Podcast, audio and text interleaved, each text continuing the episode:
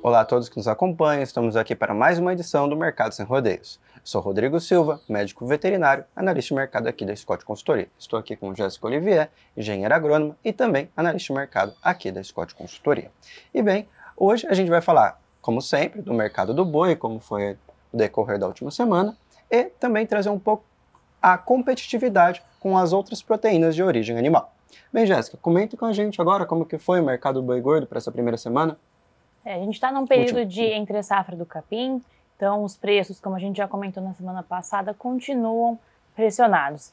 Tomando São Paulo como referência, o boi gordo teve uma queda e o boi gordo e a novilha gorda tiveram uma queda de R$ 5,00 por arroba nas suas cotações e a vaca gorda uma queda de R$ 7,00 por arroba na sua cotação. Já o boi China está trabalhando ainda nos 270 reais, referência São Paulo, mas também pressionado e com ofertas de compra abaixo dessa referência. Então a gente viu esse cenário também para outras praças. A maioria delas teve queda ao longo dessa semana. Das 32 praças, acredito que apenas duas ou três não tiveram é, mudança na sua referência, uhum. mas o restante, todas elas caíram. Então a questão da entrega dos bovinos está sendo é, bem ofertada no mercado e isso tem levado a esse recuo nas referências é, típico né, para esse período de entre safra, então a gente deve continuar vendo esse mesmo movimento para as próximas semanas. O mercado futuro também já aponta aí, apontou quedas ao longo dessa Exato. semana para os contratos, então o mercado está trabalhando bastante frouxo.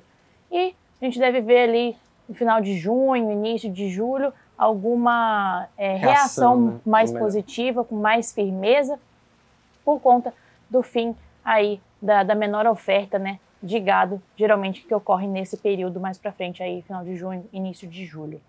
É, não só o preço do boi gordo caiu, mas a gente vê também esses preços mais frouxos sendo refletidos no mercado atacadista de carne com osso em São Paulo.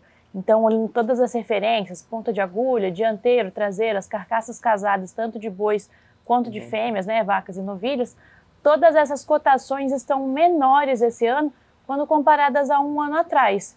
Então, esse período de baixo está vindo bastante forte, a queda no preço do boi gordo está sendo bastante sentida e está refletindo também na questão da carne.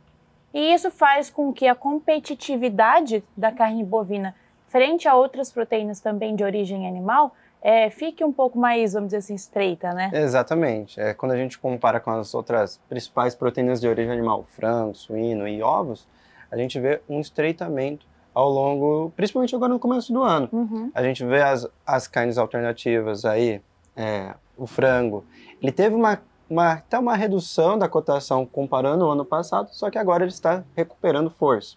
O suíno já teve um incremento e os ovos foram, agora a gente está em patamares recordes Recorde, de preços, né? né? É, em, isso tem refletido também no varejo, né? Então a gente viu aí que os preços dos ovos estão aumentando bastante. É, exatamente. Então, quando a gente faz aquela comparação de competitividade, ah, com um quilo, o preço de um quilo da, de um corte, né, da, da carne de bovino, compra quantos quilos de outra carne, né, de frango, suíno, frango, suíno ou uhum. quantidade de ovos. Então a gente vê que está tendo esse estreitamento. Uhum. Ovos, por exemplo, hoje com preço de um é, quilo de dianteiro com osso, né, né? atacado. Exato, não, mas o, o ovos é o inverso, né, que a gente acaba é fazendo aqui.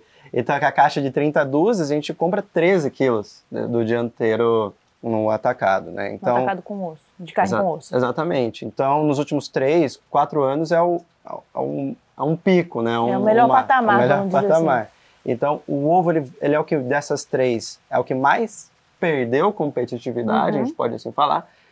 O suíno também perdeu uma certa competitividade, e o frango é o que menos perdeu, mas ainda assim ele, ele vem perdendo. Uhum. Então, o que, que isso mostra para a gente no cenário dessas outras proteínas?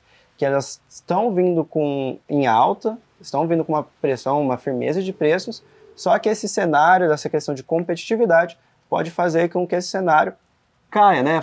Tem uhum. alguns reajustes né, no preço negativos por conta disso, né? Que a competitividade com a carne bovina ela é sempre um bom termômetro para entender essa questão dos uhum. preços, né? E uma questão, Rodrigo, por que, que esses preços dessas proteínas que a gente chama aqui de alternativas, né, frango, suíno, ovos, tá vindo mais alto nesses últimos meses? Principalmente a questão da avicultura, ela tem um certo uma capacidade de fazer reajuste muito rápido, né? Quando comparada a bovina. Na produção, você Exatamente. diz, né? Uhum. Então, eles foram fazendo reajustes na produção para sempre estar ali, vamos dizer, seguindo, acompanhando a demanda para ter oscilações sempre, quando for abaixo, diminutas, né, um pouco Uhum. a menos e tentar sempre cotações um pouco mais interessantes para eles, né? Entendi. Então, essa é a questão que a gente vê muito. Então a produção está bem ajustada à questão da demanda. né? Exato, principalmente Legal. na avicultura. Uhum. Daí, quando a gente olha para a avicultura, ela está num ótimo patamar na questão da relação de troca com o milho. O milho está vindo pressionado agora no começo desse ano. Não só o milho, né? A soja também. a Exato, gente tá verdade. com a expectativa de safras Recordes, recordes aí, né? é. Boa, uma boa produtividade ao longo desse ano. Então tudo isso tem trazido os preços A dos- dificuldade de grãos pra estocagem baixo, e tudo mais está caindo as cotações e isso está melhorando a relação de troca também para o avicultor. Então a gente está vendo esse cenário de um bom aspecto né, para o setor granjeiro também, Uhum. só que a gente não deve ter essa tendência desses preços firmes ainda seguindo ao longo do ano, muito da questão da competitividade. A gente comentou, né, da, do índice de consumo das famílias está Uhum. aumentando, o desemprego caindo, então isso tudo pode ali ajudar na, no poder de compra do brasileiro e ele acabar preferindo a carne bovina, né? Uhum, entendi. Bom, pessoal, acredito que seja isso que a gente tinha para trazer para vocês hoje.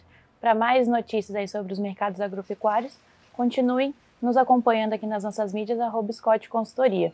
E até a próxima! Até a próxima.